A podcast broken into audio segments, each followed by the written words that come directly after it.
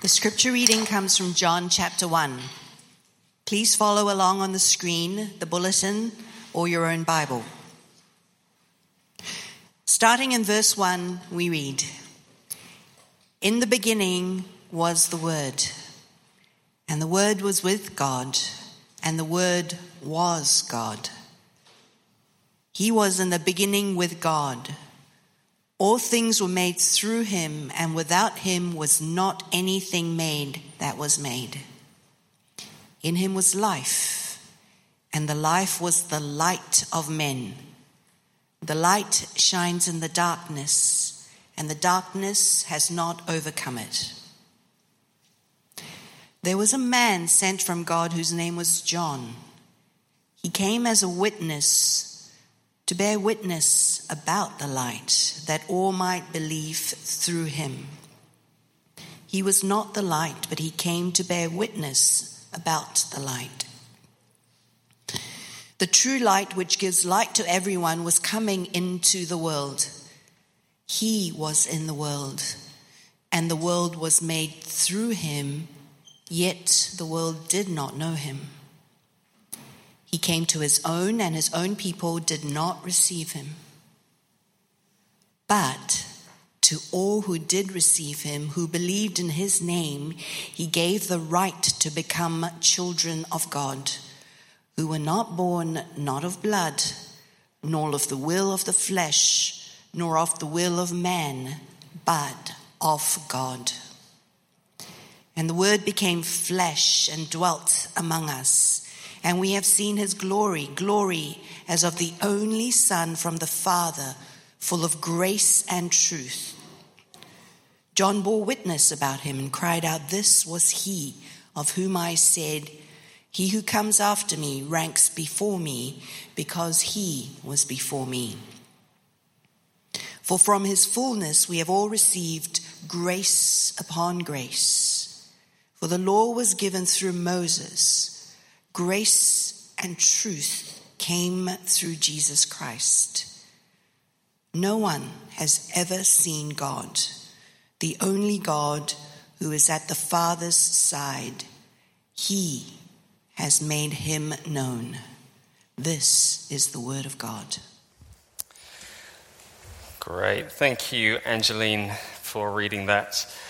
Um, welcome, everyone, again. My name is Chris, if you don't know me. Uh, we're starting our series in Advent, and so I don't know how you're feeling about Christmas coming up, but actually, I am super excited about this season. I think more than any time, actually, probably in my life, I've just really sensed that God wants to do something as we celebrate Advent, which is about the coming of Jesus and preparing our hearts. So let me just pray for us as we begin. Father, I thank you that you're not the kind of God that we think you are. I thank you that you're a God who far surpasses all of our expectations. You're a God who is far more gracious, far more loving than our expectations. I thank you that you're a God who is not limited, a God who is not impotent, a God who is not distant, but a God who knows us, sees us, and comes down to be with us. Lord, I pray this morning your spirit would just speak to us. I pray that you would open our hearts, that your word would penetrate into our souls. Lord, I pray that you would change us. I pray that you'd help us to fall more in love with you. Lord, I pray that the word would not go in one ear and out the other, but it would stay and it would sink deeper and deeper into our souls, that our lives would be changed by you. Uh, Lord, we just pray, um, pray for Kevin who is now in, uh, hopefully in South Africa. Uh, Lord, we thank you for just him being able to get out for the flight. Lord, we just pray your blessing upon them as a family. Give them great rest and refreshment during this season. And Lord, thank you that you are a good and a gracious King. In Jesus' name, Amen. Great. So, yes, as, as um, Kevin hinted last week, he uh, managed to get on a flight this week with his family. So, do be praying for them as they're going to be away for the next um, uh, couple of months or so. I want to show you a video before we start. So, uh, that video just does me every time. It's awesome, right? when you see our world, just even that, and they haven't shown you everything, you see that our world and our universe is so intricately, incredibly, awesomely designed. And you know what that video shows? You and I are not the center of the world. You and I are not the center of the world. And science has shown us that our universe and our earth are so finely tuned, so aligned for human life, that it's little wonder that throughout all cultures and all history, everyone, apart from the most hardened atheists, have looked at the work of this creation and said, there must be a God or gods or a higher power. There must be something that has brought all of this into existence. Something has created it and something is sustaining this. And yet, here's the thing have you ever seen God? Like, he doesn't have a TV channel, he doesn't post on Instagram, he doesn't knock on your door and ask you out for, for coffee. And so, what we have in our world, we live in this space where we, we have this awesome knowledge through creation that there is a glorious mind behind all of this. And then we're trying to figure out who this is and what this is. And so, religions and philosophy, uh, they, and even our own experiences, what we do is we try and fill in the blanks of what we think this being is like. We create a, a mental image of God. Maybe he's harsh and demanding because your parents were like that. Maybe he's kind and warm and a bit of a pushover because you don't want a God who interferes too much in your life. Maybe he's distant and uninterested because that's your experience of church or religion. Well, this Advent season, we're looking at something called the incarnation of Jesus. And um, Carn, carne, carnation is what comes from chili con carne. That means the meat or flesh. Literally, we're looking at the infleshing of God, that God became human. Because the extraordinary, mind blowing claim of the Bible, the extraordinary, mind blowing claim of Christmas is you don't have to fill in the blanks any longer is that God has made himself known and that God has shown what he is like in the incarnation of Jesus. And so that's what we're going to be looking at over the next few weeks as we lead up to Christmas. But if you are someone who's been in church a while, if you've grown up kind of doing Christmas and the church kind of things, I suspect you, probably like I have in the past, have lost the wonder of what I've just said. I suspect that we have missed just how incredible that what Christmas is celebrating really is. And so I want to take the next 25, 30 minutes just to encourage us to wonder again at the incarnation. And we're going to look briefly at this passage. There's so much in here, we could spend like a year on this, but we're going to skim through it in three headings. He is who? We did what? And he did that? Okay? You can do the inflection at the end of the question mark. So he is who? This passage in John, if you've got your bulletin with you, I encourage you to have that. He starts with, in the beginning. Anyone heard that before? Uh, if you've read the Bible, you should have. It comes on page one of the Bible, Genesis 1. It's the start of the account of God's creation of the heavens and the earth and what we saw in that video. And what you see is, at that point, God created uh, this world. It was dark, it was formless, it was chaotic, and then God speaks a word. He says, Be light. And out of nothing, light happens. He speaks and says sky. He speaks and says sea, planets, uh, fish, birds, humans, and it occurs. And it's there.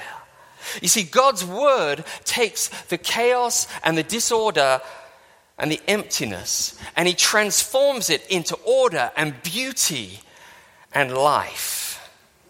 And throughout Scripture, God's word is always doing this. His, his, word is always bringing salvation, bringing deliverance, bringing hope, bringing peace, bringing life to people. It's what God's word does. And John says, In the beginning was the Word.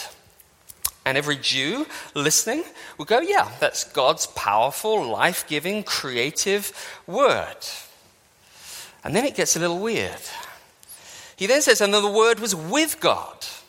Hmm. He's saying that a word is actually not just spoken, actually, there's something that this word is a person in some way. And then he says that the word was God. And now everyone's going, man, what on earth is going on here? John's just dropped this bombshell into every Jewish person and every Greek person, he would have blown all of their categories, no matter what philosophy they came from, because what John is saying in this statement, he's saying that the source of life, of breath, of gravity, of DNA, of you and of me is not some lonely single deity sitting on a cloud hoping that he can find the one somehow to love. He's saying that before and from eternity, before one subatomic particle was made, God was already a community. And Jesus, he goes on to say, is the Word from eternity past to eternity future. And he carries on this kind of picture, which is so confusing for many people. He goes and says, it's not just this image of Jesus being the word which brings life to everyone, he's also part of a family. And he says, later on, he says, Jesus is the only Son from the Father. And then verse 18, he says, No one has ever seen God, but the only God who is at the Father's side, literally lying on his chest, has made him known. You see, it's this incredibly intimate image. It's, it's the image like a father with his son or two lovers just con- in a continual embrace of tenderness and affection. And Muslims, if they would hear this, they would shudder at this thought because they think if Jesus is God's son, that implies that God somehow had sex. But that's not at all what the idea of this is. It's the idea that a son is like, like father, like son. He carries the same divine DNA as his father. Jesus is God as the Father is God. And yet he's not the Father.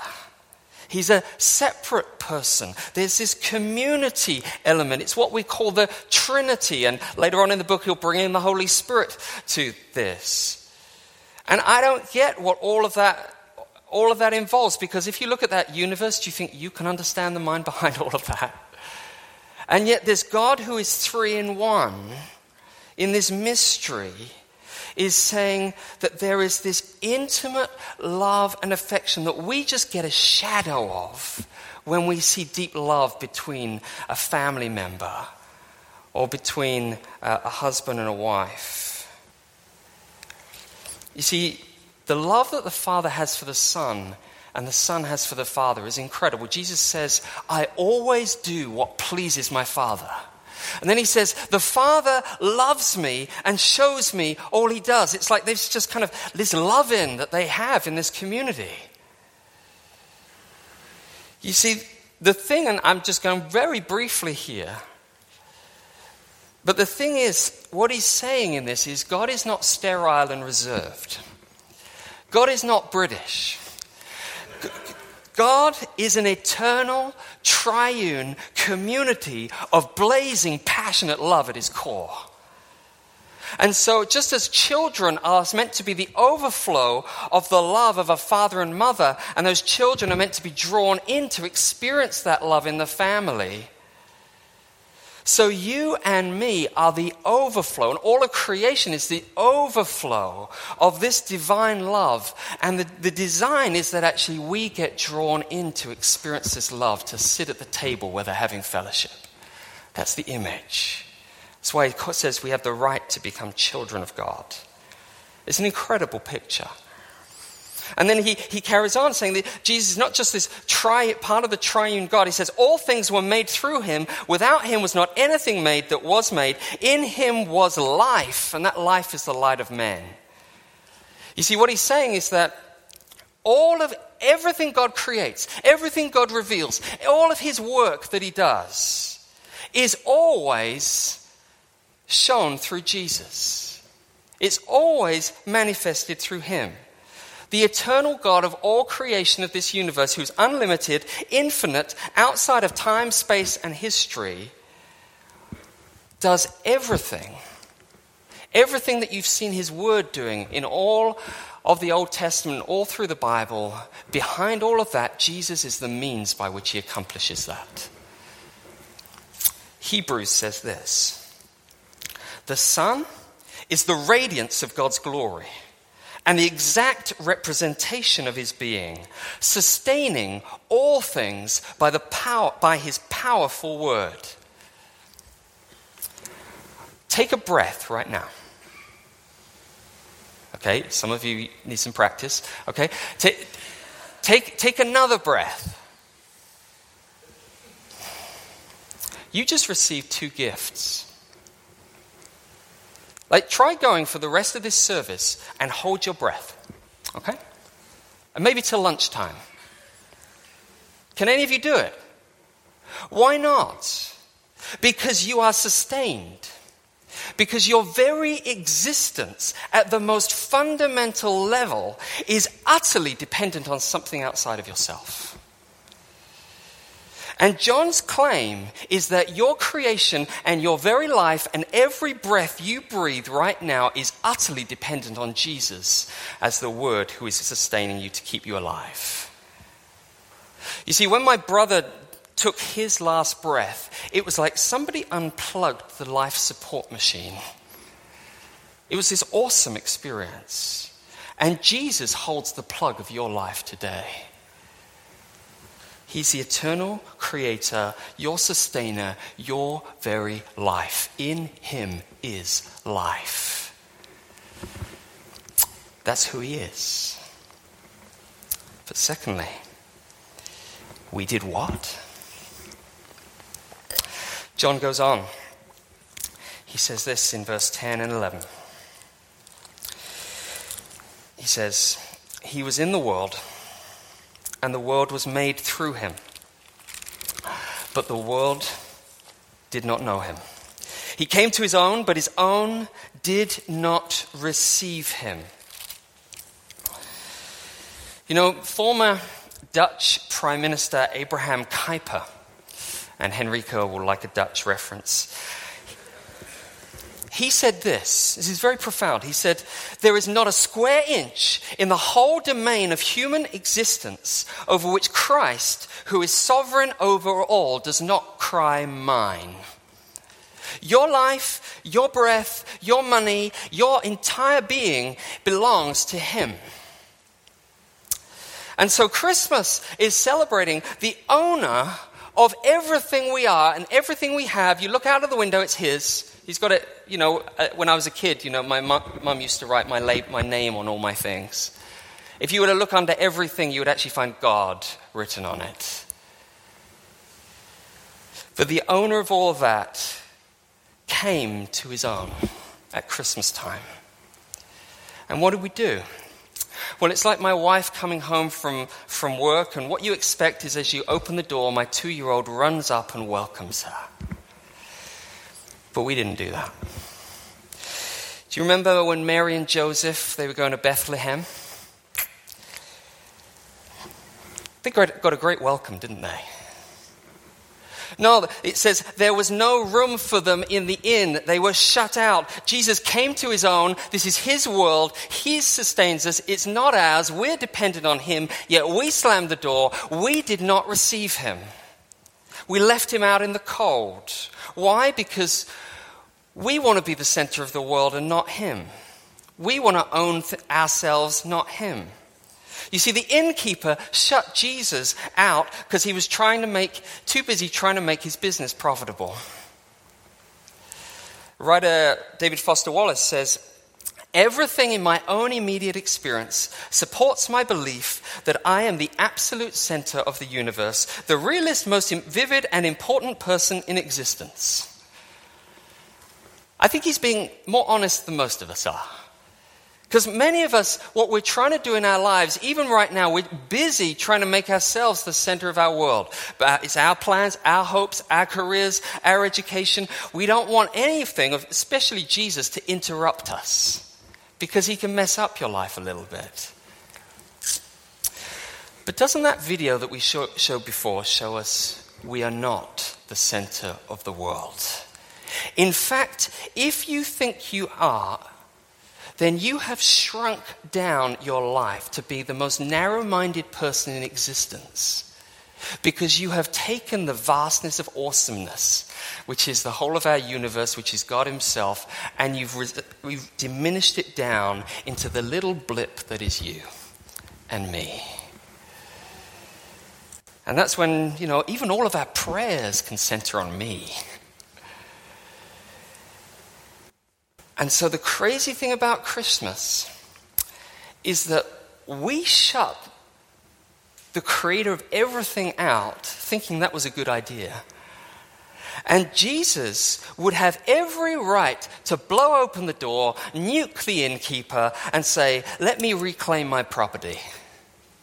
I think that's actually, if we were in that position, that's how I'd treat him.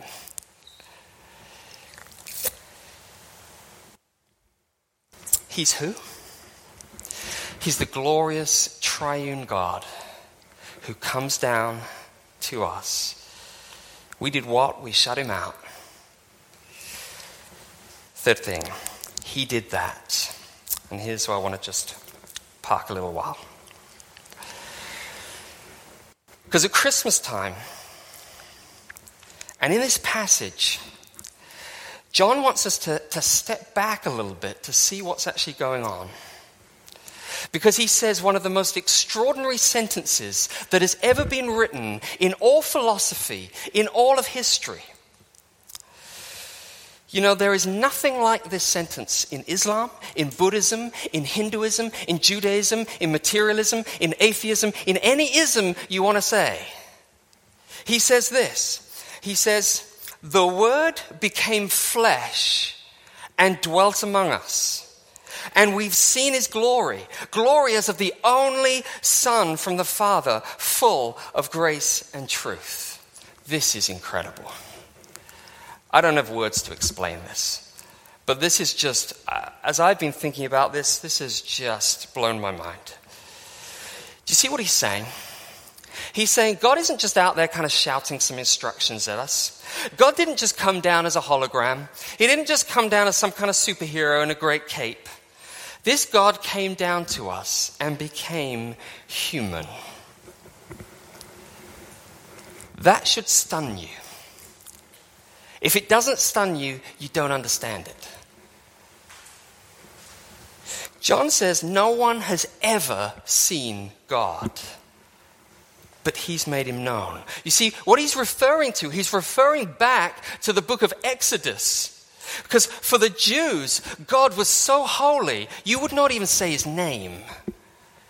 You couldn't stand in his presence. Moses, before the burning bush, had to shield his eyes, take off his sandals, because he was so holy. In Exodus 33, he, Moses says, Please show me your glory. He doesn't know what he's asking.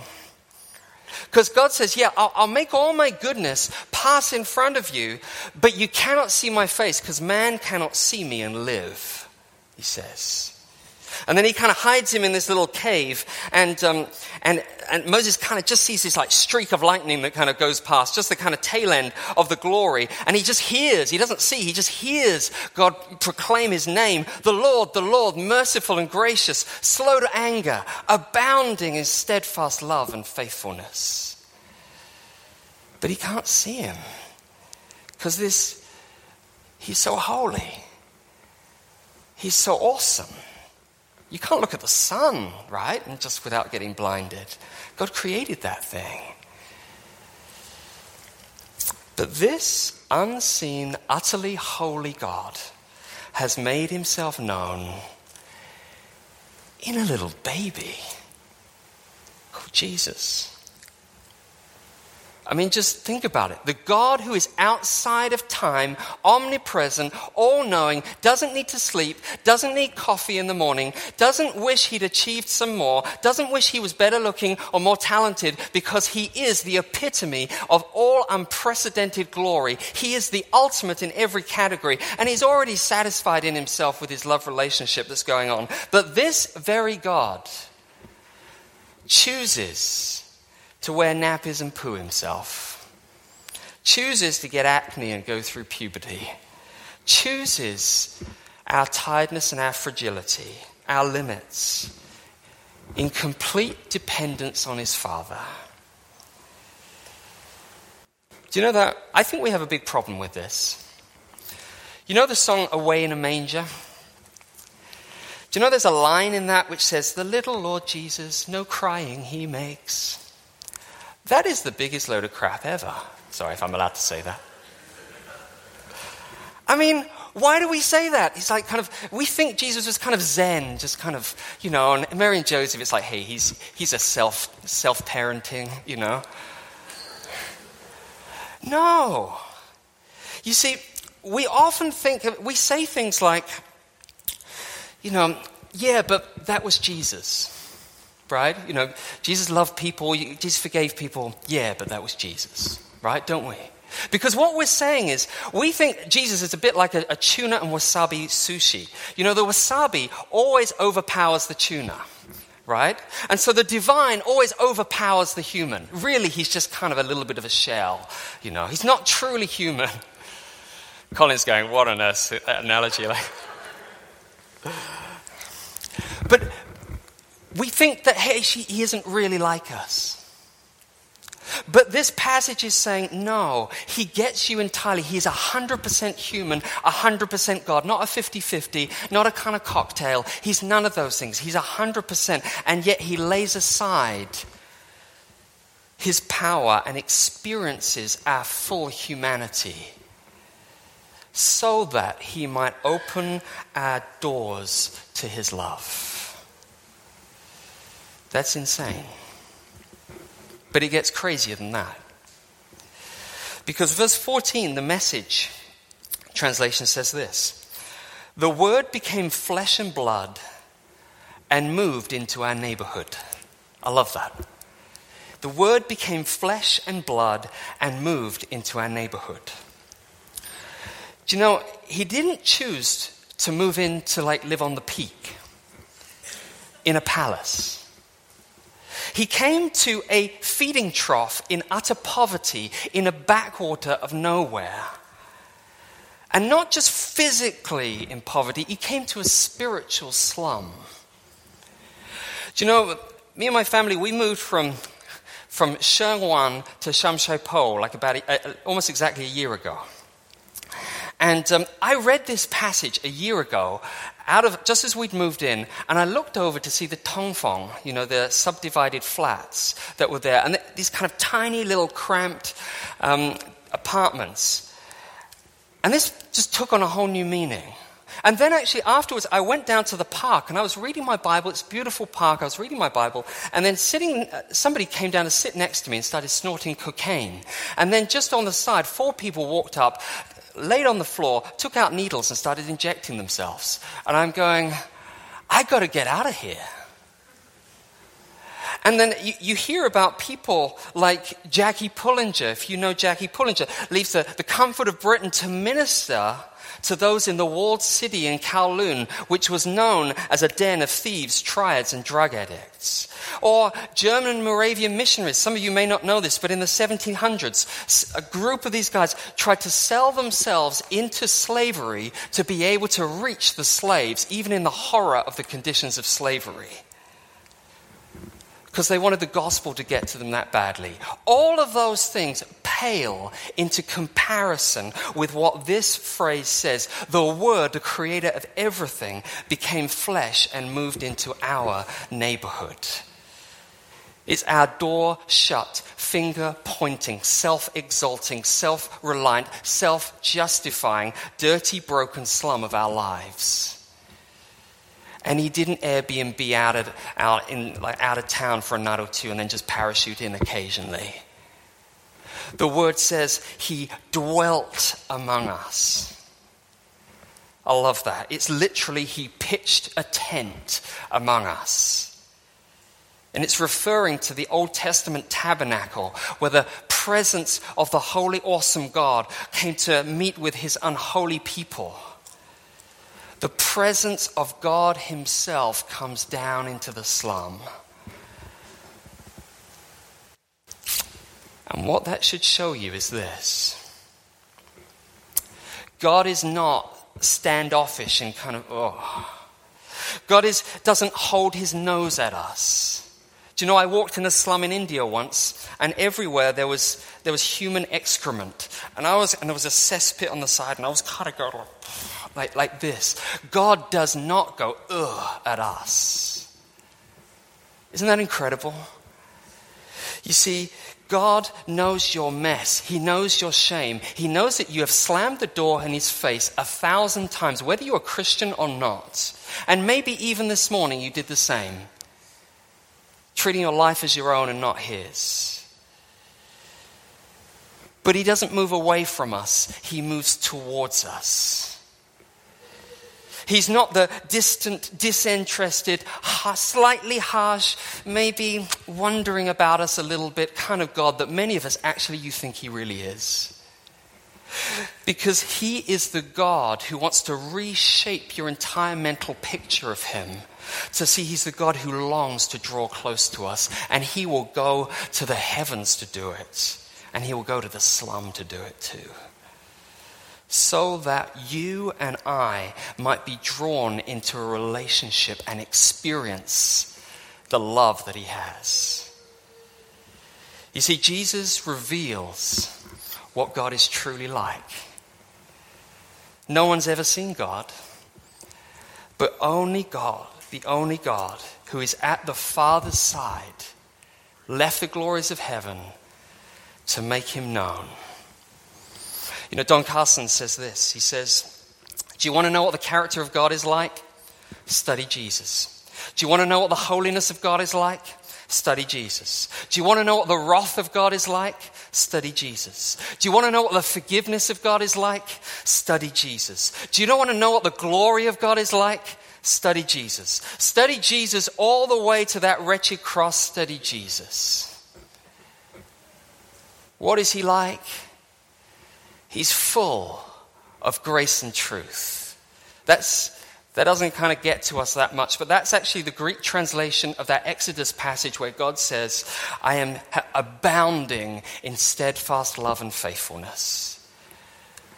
Jesus is showing you that this very morning, wherever you are with Him today, His heart for you is an overflowing, ocean filled, never ending, unshakable love that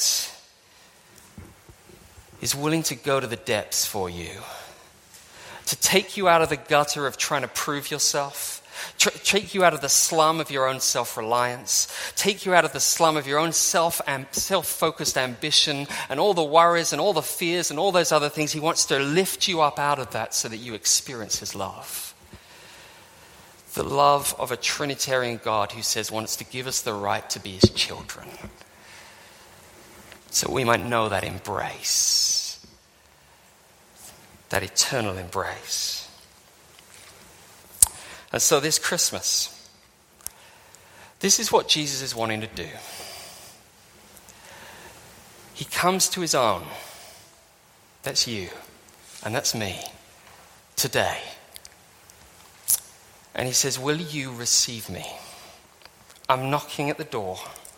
Will you open and let the owner come in?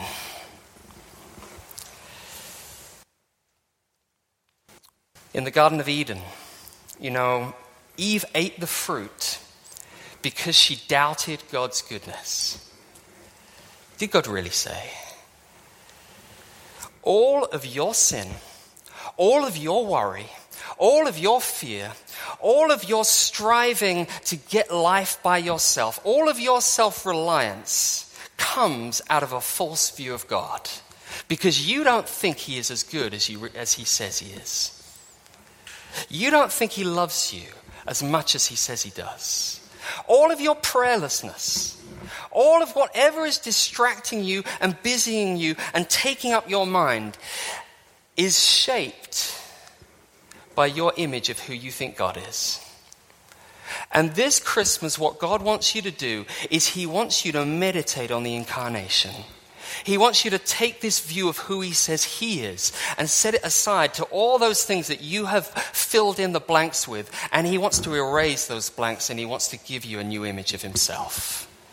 So that you can go out of here freed from being the center of your own world, free to live an expansive life with Him at the center. And so let me just encourage you finally. How do you do that? You've actually got to take time to think about Jesus and to prepare for Jesus because he's knocking. One of the things we're doing as a church is we're going through this devotional, um, Advent devotional. If you haven't started, I want to strongly encourage you to do that. I've just been reading through and it's just really encouraging me because it's all about Jesus. Take the time to, to really reflect on Jesus. You know, one of the things my wife has been doing every day, I didn't ask her to do it, she's just started doing this. She's been writing a scripture verse every day during Advent for me. She gives it to me in an envelope. It's amazing. My wife's incredible. She gives it to me in an envelope, and every morning I open up with a scripture reminding me of Jesus. It's awesome. I'm, I'm going to type them all up and so that I've got this like list. Every day we're actually putting up a different Christmas decoration and then actually just relating it to Jesus with my family.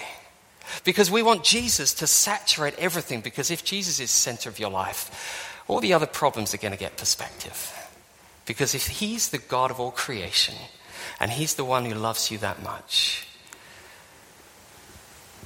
then you can be free to enjoy Him this Christmas and to have an expanded life. Let us pray.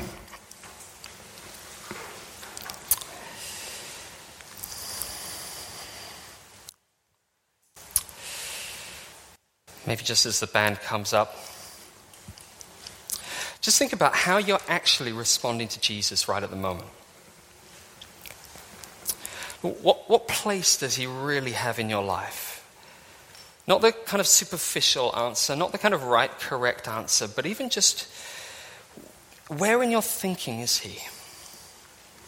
What is your image of him? What are you worried about? What are you afraid of? What are you striving for? And are you able to let Him be the one who you're striving for more than anything else? If you're not a Christian, God is speaking to you and saying, Will you open the door of your heart to stop trying to be in control of your own life and let me be?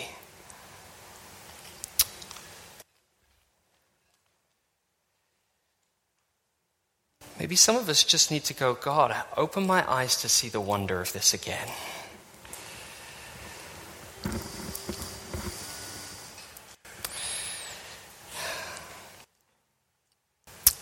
Respond to Jesus right now. Wherever you're up to. Maybe we need to respond in just praise. Maybe we need to respond in repentance, saying, God, I, I know my life has just been, I've crowded you out. But I want my heart to be open for you. Maybe there's an action of obedience that He's calling you to do. And you've just been going, yeah, but I prefer to do this. And Jesus is saying, trust me. I'm better than you think I am. Father, I just pray for us as a church. It's so easy for us to talk about Jesus all the time, but to lose the wonder of who you really are. God, would you rekindle that wonder? Would you light a fire in our hearts, Lord, this Christmas? Would you show us that you are worth giving everything for? Would you give us an, an, such a filling of your love that it just overflows so that as we go out into our workplaces, as we go into our families, as we go into difficult situations, as we go into things we have no idea how to handle, we go with a peace knowing that you're already in charge, that you're the center of the world and you've got this. And we just need to walk with you. Father, lift our eyes to see you again, we pray. In Jesus' mighty name. Amen.